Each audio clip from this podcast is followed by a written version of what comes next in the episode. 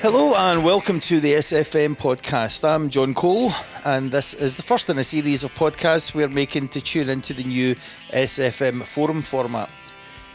Our first guest is a familiar one, David Lowe, uh, who talks to us today in his capacity as the chair of the Celtic Trust.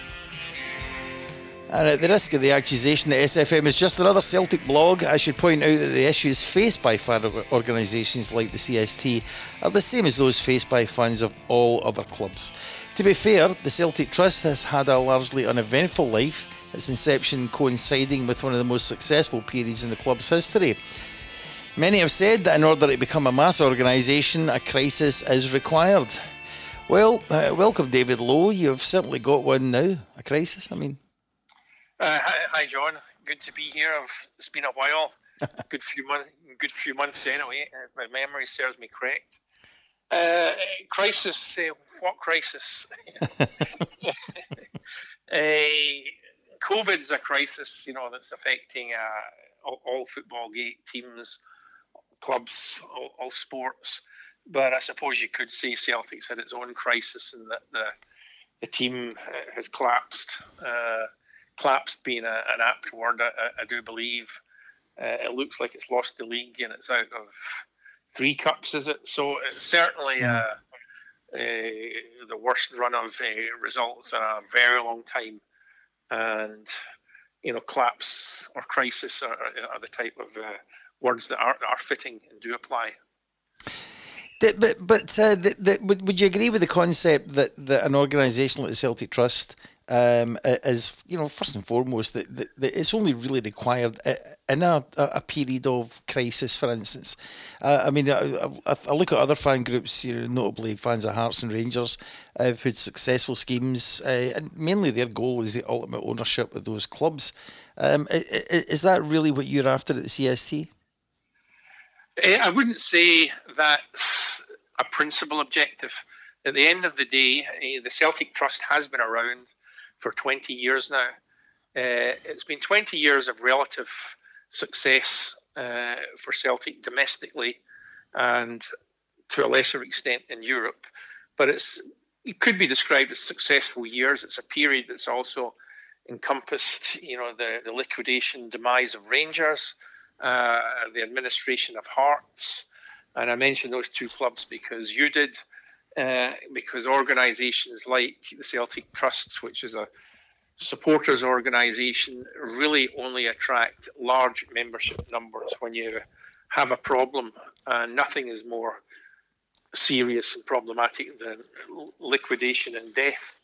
So it's understandable that in a circumstance like that and the genesis of a new Rangers club that uh, a supporters organisation that Rangers should attract a lot, lot, of members. And likewise with Hearts, they were uh, an administration, then Hearts fans had to dig deep uh, to wrestle the club before it got to the liquidation stage. So ultimately, they were saved. But it took a, a whole lot of fan input uh, and, uh, with both clubs to uh, see see the one at Rangers emerge and, and Hearts stay in existence. So the membership of the trust, if the truth be told, is a lot less than the, the other two clubs because we have not had a crisis to speak of. So that that's the paradox. The better a team does, the less membership a fans organisation has, and of course, when the inverse happens, a crisis emerges, your membership goes up, and certainly that's what's happened with the Celtic Trust. Uh, membership numbers have uh, exploded, you know, since uh, since it became apparent that we were no longer uh, the force that we were. So it's been a crazy year, you know, for the trust. I, I joined a year ago uh, as part of a relaunch, uh, and we never really got it off the ground because very shortly thereafter, you know, the whole COVID thing exploded, and and uh, it, wasn't right that we should uh, we should go big with the relaunch. So it was a soft relaunch, and that involved the relaunch of the website and a focusing on, on, on, the share issue, which is really why I joined. I see a lot of parallels just now with the way Celtic's run, with the way that the old board ran Celtic prior to 1994, you know, which is when I was first appeared on the, the Celtic scene, so to speak. We had a sort of complacent board uh, that looked a little bit too comfortable uh, in their the, the, positions they had back back then. They ruled Celtic, you know, from a minority shareholding position because a lot of shares had been lost and were untraced. Uh, they thought it was their right to be there, and I see a lot of these characteristics manifesting with Celtic just now it's not exactly the same, you know, as a competent board, a competent financial board. You know, but finance is not the only thing that applies to football. There has to be football expertise because the business is football. But the parallel is there.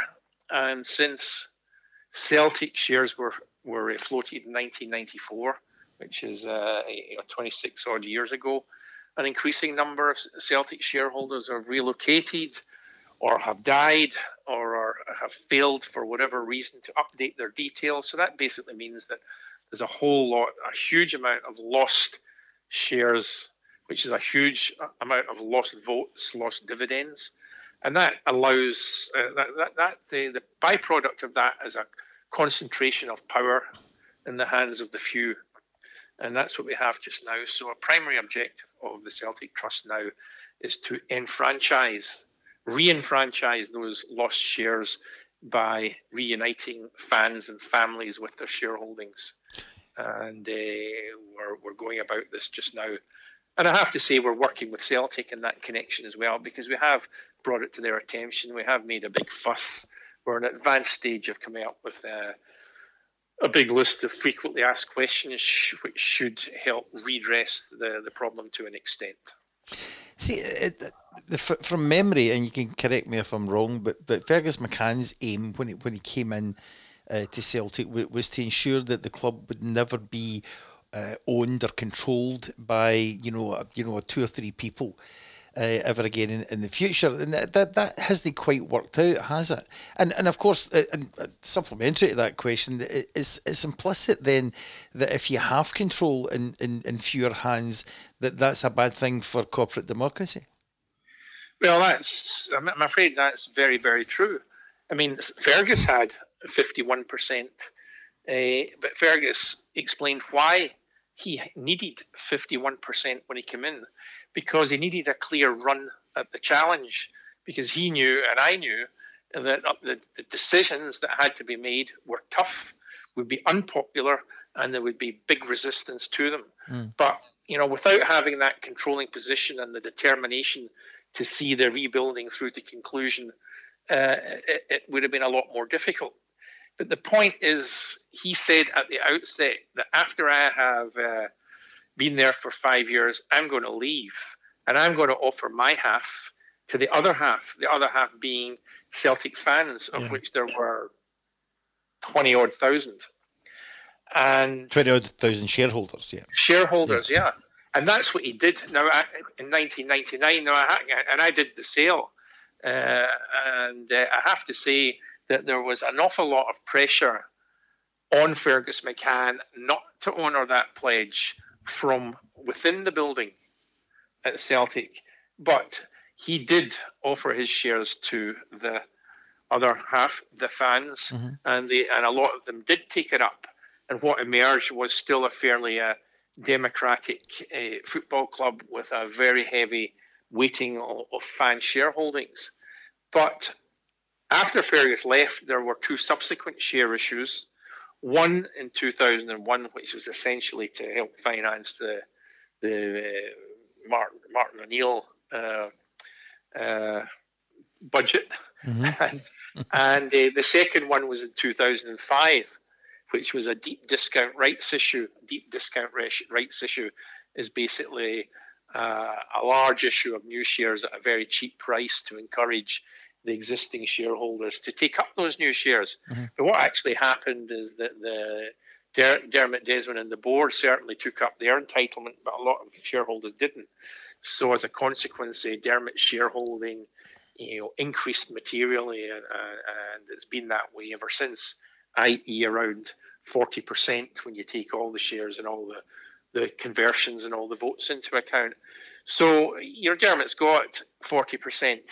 But my point is uh, that that's 40% of 100%.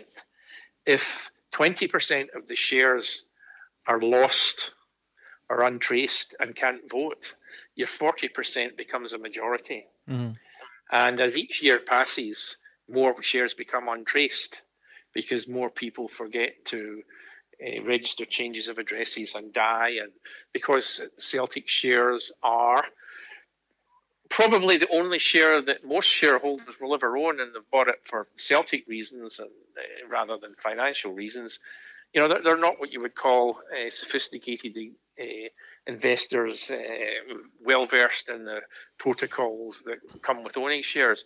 So uh, the Celtic Trust is, is, is is has got itself involved in this area, and we're basically helping shareholders get reunited with their shares. So we have a situation where control of Celtic is vested in one individual, that individual being Dermot.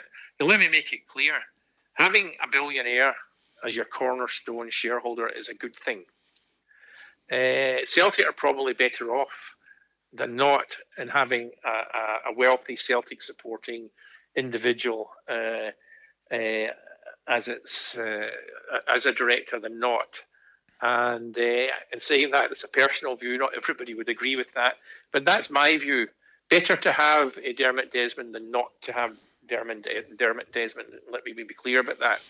But what is not what is very uncomfortable is having the second largest shareholder, uh, the Lindsell Train Fund in the city, with no emotional uh, uh, attachment to Celtic whatsoever. Their uh, rationale for owning shares in Celtic is to make as much dough as possible. Uh, it's not uh, unrealistic to say that uh, that shareholding could change hands at any time if the price was right. Mm-hmm. I know from experience uh, that if the price is right, shares change hands. So we're basically get two shareholders that will dictate the future ownership of Celtic. And I'm not, because I was involved in, in with Fergus in the 1990s and ensuring that uh, a situation uh, like we have just now shouldn't happen. It's very uh, un, un, unpleasing to, to, to, see it having emerged like this. So yeah. we can mitigate the problem by enfranchising as many fan shareholders as possible, and that's our principal objective. That's the principal objective of the trust. I should also say one other thing. It is an aspiration of the Celtic Trust to own Celtic, i.e., the Celtic Trust, mm-hmm. which is an industrial provident society registered with the Financial Conduct Authority, you know, with a constitution. It's pucka, it's organised, and it's professional, and uh, subject to the availability of funds and the club being available. Uh, it would be an aspiration for the trust to own 100% of the Celtic share capital. But as I said, it's an aspiration rather rather than a reality. I mean, so, so let's not dream. We can dream about it, but it doesn't mean it's necessarily going to happen. No, no, but but but as an aspiration, uh, I, I, I think you know football fans of, uh, of all clubs would probably quite like that kind of situation for the for, for, for their own clubs. I, I, I would imagine, but is is it not the case that the, the situation uh, in the market as you've just described, the machinations involving reissue of shares to, to increase or you know like like shareholdings of one group and dilute shareholdings of another group? Is it not the case that the way the market is run is that the, the, the sort of template that Fergus McCann wanted to put in place is ultimately, especially in a successful club, going to be very, very difficult to achieve. Yeah, I mean, I, I don't think there's any uh, realistic prospect in the ownership of Celtic changing hands anytime soon, unless the price is right. because let me tell you, I've been around the block. Everything's always for sale at the right price. Yeah. Everything that crawls across this earth has a price. You know, when I was buying shares in the 1990s, I mean, a lot of my friends have heard me tell this story. I'll resist trying to do the Irish accent, but I did turn up uh, at a farm in South Fermanagh and turned up in my pinstripe suit and uh, saw the old farmer coming out uh, with his navy blue dungarees, his welly boots, and, and saying, uh, "What can I help you?" And I said, "Yeah, uh, I, wanted to buy your Celtic shares, so he, he got me into the bar and he sat me down in the a milkern and uh, he listened to what I had to say and I told him I, I wanted to buy shares because we're trying to take over the club. And he said, uh, well, that's very interesting. How much? And, and I said, uh, you know, like a 150 grand.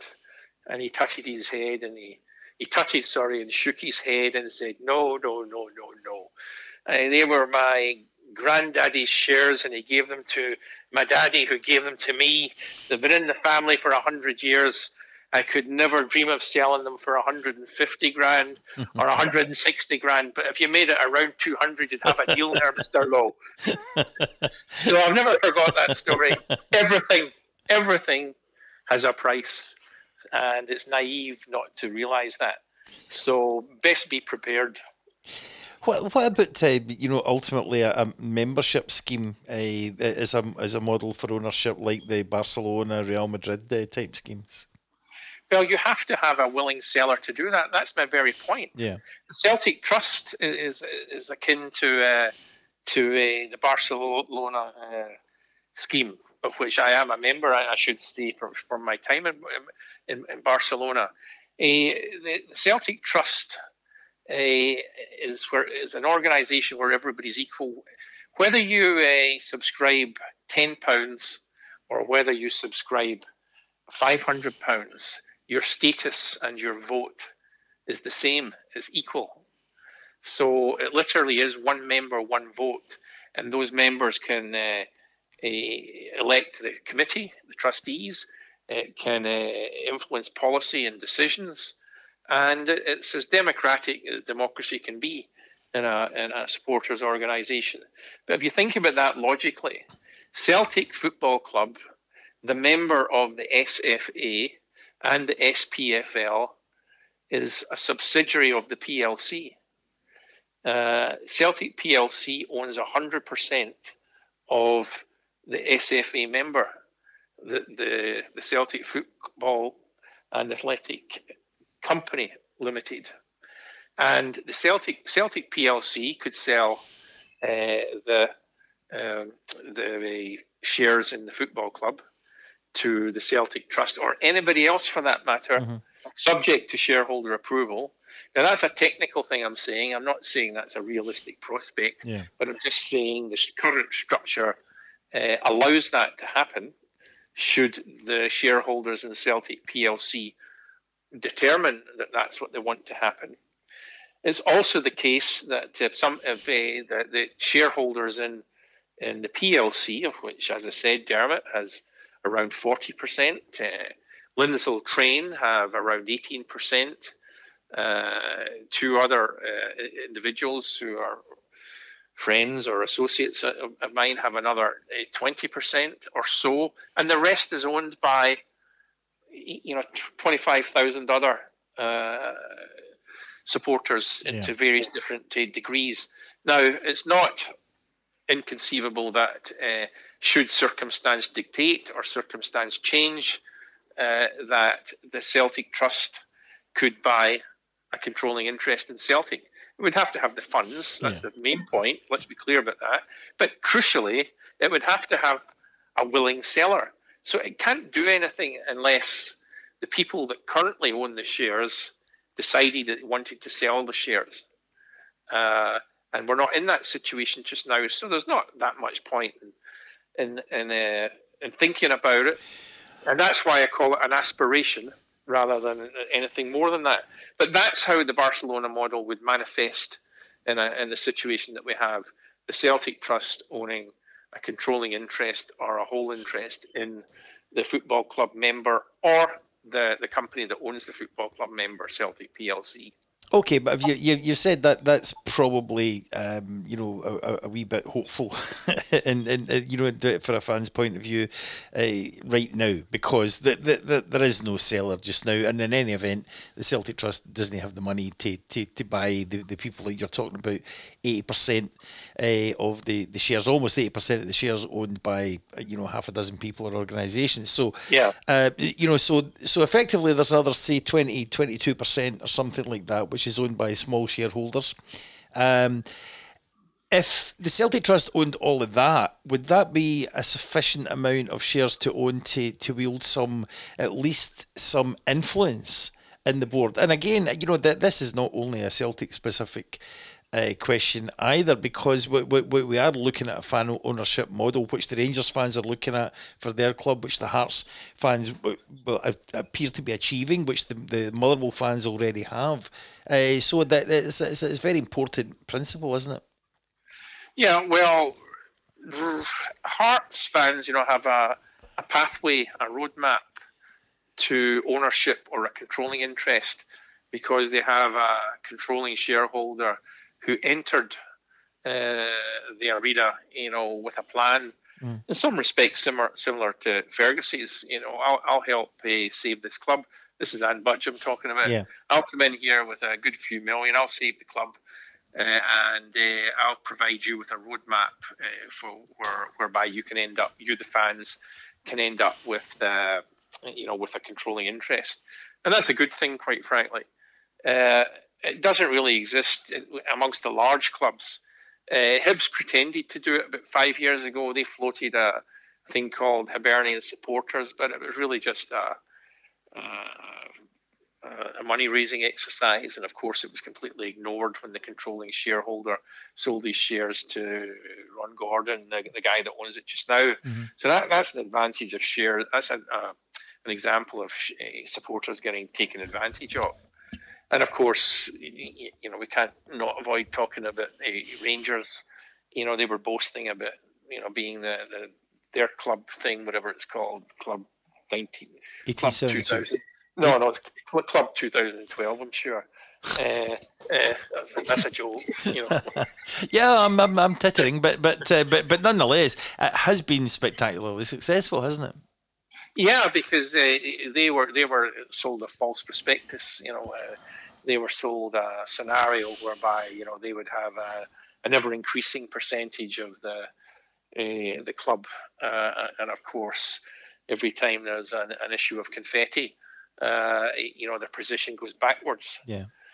although the the displaced king, you know, has has offered them his shares, so it's so, so, so, it's very interesting what's going on there, but I, am I'm not that bothered. We should be talking about Celtic. Yeah, but but but so therefore, how how much um, would it take in terms of hard cash to get the uh, the the sort of shareholding that you think would be um, sufficient that the, the board couldn't ignore fan input?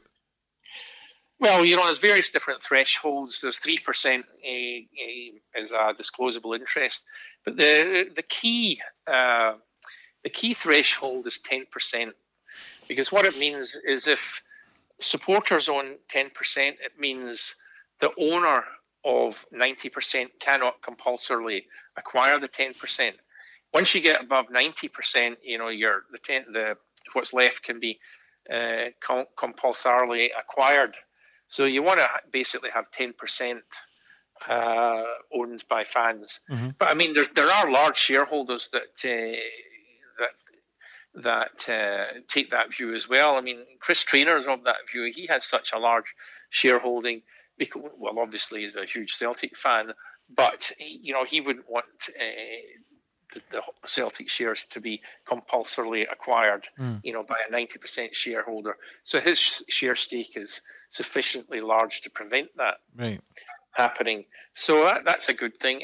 And of course, the other large shareholders, Mark Keane uh, or his family, and uh, you know, again, they're big Celtic people. So you know, you can't really just lump a small share, put all shareholders, small shareholders, in one lump and just look at the uh, the, the, the, shareholders as the opposition. That's not it's not as binary and as black and white as that. Mm. There's a lot of uh, larger shareholdings, including my own, that's sympathetic to the view that I'm espousing just now. Uh, but 10% is a key uh, target. But that shouldn't even, and that would cost a lot of money. That's still several million pounds. Yeah. But the point to make here is it's not just about the Celtic Trust buying shares. It's the Celtic Trust being an umbrella organisation. It's the Celtic Trust being a conduit for like minded existing shareholders that share the aspirations of the Celtic Trust. It's basically shareholders that keep their shares and vote with the Celtic Trust should key issues emerge that requires their vote. Mm. So that's the important thing. It's not necessarily how much money does the Celtic Trust have, so therefore how many shares can the Celtic Trust buy. It's having existing shareholders buy, uh, so, sorry, to support uh, the aspirations of the Celtic Trust. We're not in the business of buying shares off small shareholders, unless, of course, they want you want they want to sell them. Uh, the other thing that's very important, which always gets overlooked, that's why I started off talking about it. If we enfranchise, reactivate, uh, and reunite uh, dead shares, untraced shares with their owners, mm-hmm. that's a huge that's a huge number. Yeah. So there's three there's three aspects to this: activating untra- uh, un- untraced shares, gaining the support of existing shares, and buying more shares all with the best interests of Celtic at heart. There's nothing we are doing that a confident and outward looking board should have a problem with. That's the, another thing. The Celtic have not, a, a confident. Should not. I'm not saying no. They, as far as I'm aware, they don't have a problem with the the Celtic Trust. And there's I'm talking about these core principal aspirations that I'm talking about. Mm. Uh, there's nothing that an outward looking confident board should have a problem with because I've not said anything that's that could be construed as bad. You know, when it comes to operational matters like uh, uh, you know shit results and demonstrations, sure. You know, the last thing a board wants is a demonstration. The last thing the Celtic Trust wants is a demonstration. But I tell you what, if there's going to be a demonstration, the Celtic Trust is going to assist in making it an orderly demonstration, uh, and that should be appreciated best to have, if there's going to be a demonstration, it should be orderly. And uh, uh, Celtic Trust uh, stepped up and facilitated that yeah. with, with, other groups as well. It, it, Another great misconception is that all these banners that you see about uh, uh, unsavory banners and name calling banners. Yeah, uh, it's very easy for uh, for uh, those of a bitchy tendency to conflate the banner with the Celtic Trust that's been mischievous, and uh, some people should know better. Is it frustrating though that that uh, the, the, the the emergence of the trust recently, uh, the, the the explosion in membership as you describe it, uh, has taken place, possibly as a direct consequence of uh, the performances of the team on the field? Well, uh, that, that's a true. That's exactly what's happened. The membership of the trust uh, will will increase as the fortunes of the team wane. So there's a paradox in there. You know, at the end of the day, I'd rather have a successful team and and, and, uh, and a lower membership, but it is what it is. Mm. And uh, you, you need not think any more of it than that. It is what it is. So, you know, we've been knocked off our perch and they were in a precarious position. And, uh, you know, the, a consequence of that, of course, is a, an increased membership trust. So, so it is what it is. That's just my attitude. But you're talking about repatriating shares and uh, and not necessarily dividends, but certainly shares and and and uh, re-enfranchising people uh, who have been disenfranchised by th- those shares going missing or or, or whatever. Um, do you think that if you were to be successful uh, in in that pursuit, that that would be significant in giving the Celtic Trust some uh, kind of influence, if you like, in, in, in matters of the of the club? Influence. I don't know if that's the right word. Lobby. It's a it's a it's a lobby group. Yeah. Yeah. If we if our members also uh, a voting have, group as well in a voting group, yeah. we have four. Uh, we're, we're we're now definitely having four general meetings a year, our uh, and, and open forums, uh, etc. But our policy is dictated by our members, and uh, once we have uh, policies uh, to take to Celtic, you know, we will articulate them with Celtic, mm-hmm. and we will seek to influence and change things and point things in the right direction. We've already made great inroads with this activation of shares. We are working with Celtic on a detailed FAQ, frequently uh, frequently asked questions, which are all designed to reunite Celtic fans and shareholders with their shares. That would not have happened without the Celtic Trust. I go as far as saying Celtic were negligent in letting it build up to this extent. Celtic should have done this, and they're now doing it, but they're doing it because we asked them to do yeah. it. And that's a real live example of the effect that the Celtic Trust can have on the affairs of Celtic. And what more could you want than basically reactivation of ownership? Because a shareholder is an owner, and all shares shares are equal in the eyes of the law. So that that's something that we're doing, and it's a, that's a big difference that we've made. And there are many more uh, in the pipe, but that is the obvious one uh, that you know supporters should be aware of. The, it, it, seems to me then that the, the, the main thrust uh, are the are the short term uh, thrust, if you like, of the of the Celtic Trust activity. Uh, therefore, is that repatriation of shares? Well, repatriation is, is the wrong word. It's, it's, it's my, it's my yeah. word. I'm, I, I beg your pardon. Well, okay then. It's re- reuniting reuniting uh, shareholders with their shares. That's that's uh, that's centre stage at the moment. So, how do you go about uh, ramping up your efforts to do that?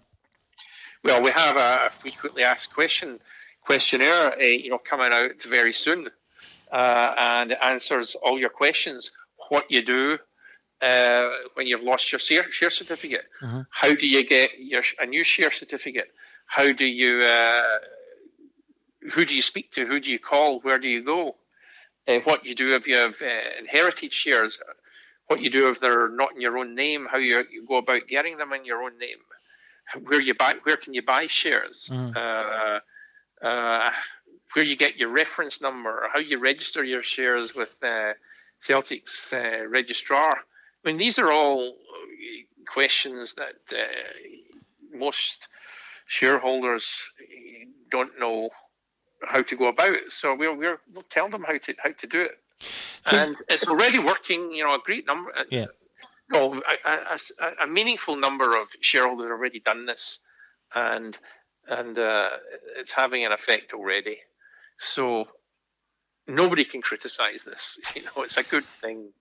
Uh, uh, the other thing that, that, I have to ask you because it's been often said, uh, not only Celtic organisations, but organisations involving fans of other clubs as well. Um, that, uh, that there's somebody somewhere on the make. Um, what, what's the, the, the, situation with regard to the Celtic Trust? Uh, for instance, are the uh, are the trustees or committee members or, or whatever the officers uh, reimbursed in any way? Um, wh- where does the money go when, when, when people give you their five quid, ten quid a month, whatever it happens to be, in order for you to buy shares? Is that what they're saying? Somebody's on me. Oh, well, I'm, no, no, I'm not saying that people are saying that with the Celtic Trust, and, but but what I'm saying is that those kind of accusations often come up with fan fan organisations, or that you know, the, the you know, yeah. this guy's been to Tenerife three times this year, that kind of thing. You know, um, yeah. you know that, that, that I'm just you know seeking some clarification. Is is anybody making any money out of the Celtic Trust in terms of the the trustees? No. That, you know, no no, nobody's paid anything. Nobody gets any expenses. Uh, all the money that comes in basically goes to buying shares or paying third-party suppliers for services rendered. That that, that type of thing. No, there's no money earned, and no expenses taken, and uh, I won't even qualify that statement. It is a fact, though, when you stick your head above the parapet, you know, at Celtic, everybody's got an opinion on you and everybody knows better mm-hmm. and everybody could do it better. Uh, it's a very bitchy world, you know, the Celtic world, and you've just you've got to have a thick skin and get on with it. But I, I don't really pay attention to it. Never have done and never will. Well, you've been doing this job for a, uh, uh, you know, for the Celtic Trust as, as chair uh, for uh, just over a year now, uh, or is it just under a year? Um, I, I can't remember. I, I kind of lost track of time this year because yeah. of the circumstances. But where would you like to? What, would you like to be saying at this time next year, uh, as the, the the chair of the Celtic Trust to the members of the trust? What what, what would you like to be reporting to them on your progress? I would like to be reporting a, a very significant increase in trust membership, a very significant increase in the trust shareholdings, a very significant increase in support for the aspirations of the trust among Celtic shareholders. Uh, the trust having a, a, much greater influence via uh, the its shareholders and its supporters than has has uh, that it has just now. basically all the numbers going up. That's what I want. And I think there's tremendous upside uh, still to be had. Okay, David, and uh, just before we wrap up, uh, the, you, are talking about uh, uh, some sort of uh, FAQ survey thing. how can how can people find that? Well, it'll be it'll be announced. It'll be launched. It should be launched with Celtic, and it'll be launched as soon as they get their act together. So they're usually pretty slow in these things, but hmm. you know. I think there's a was a titter there. What's that for?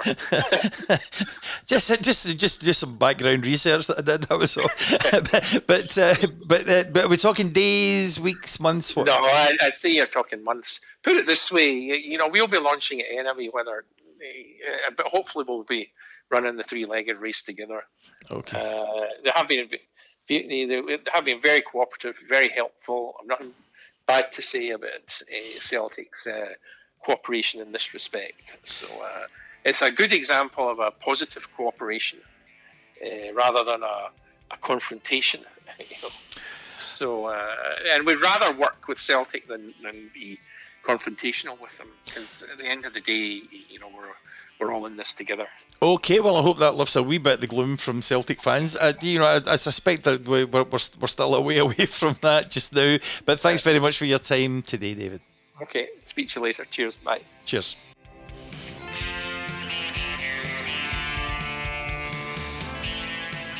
Well, thanks to David. Fan ownership, is it a dream or a reality? Well, for Celtic fans, that dream seems a way off for the present time at any rate.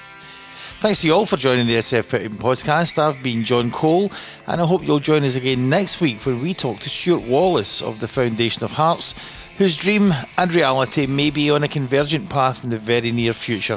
Meanwhile, stay safe. See you soon.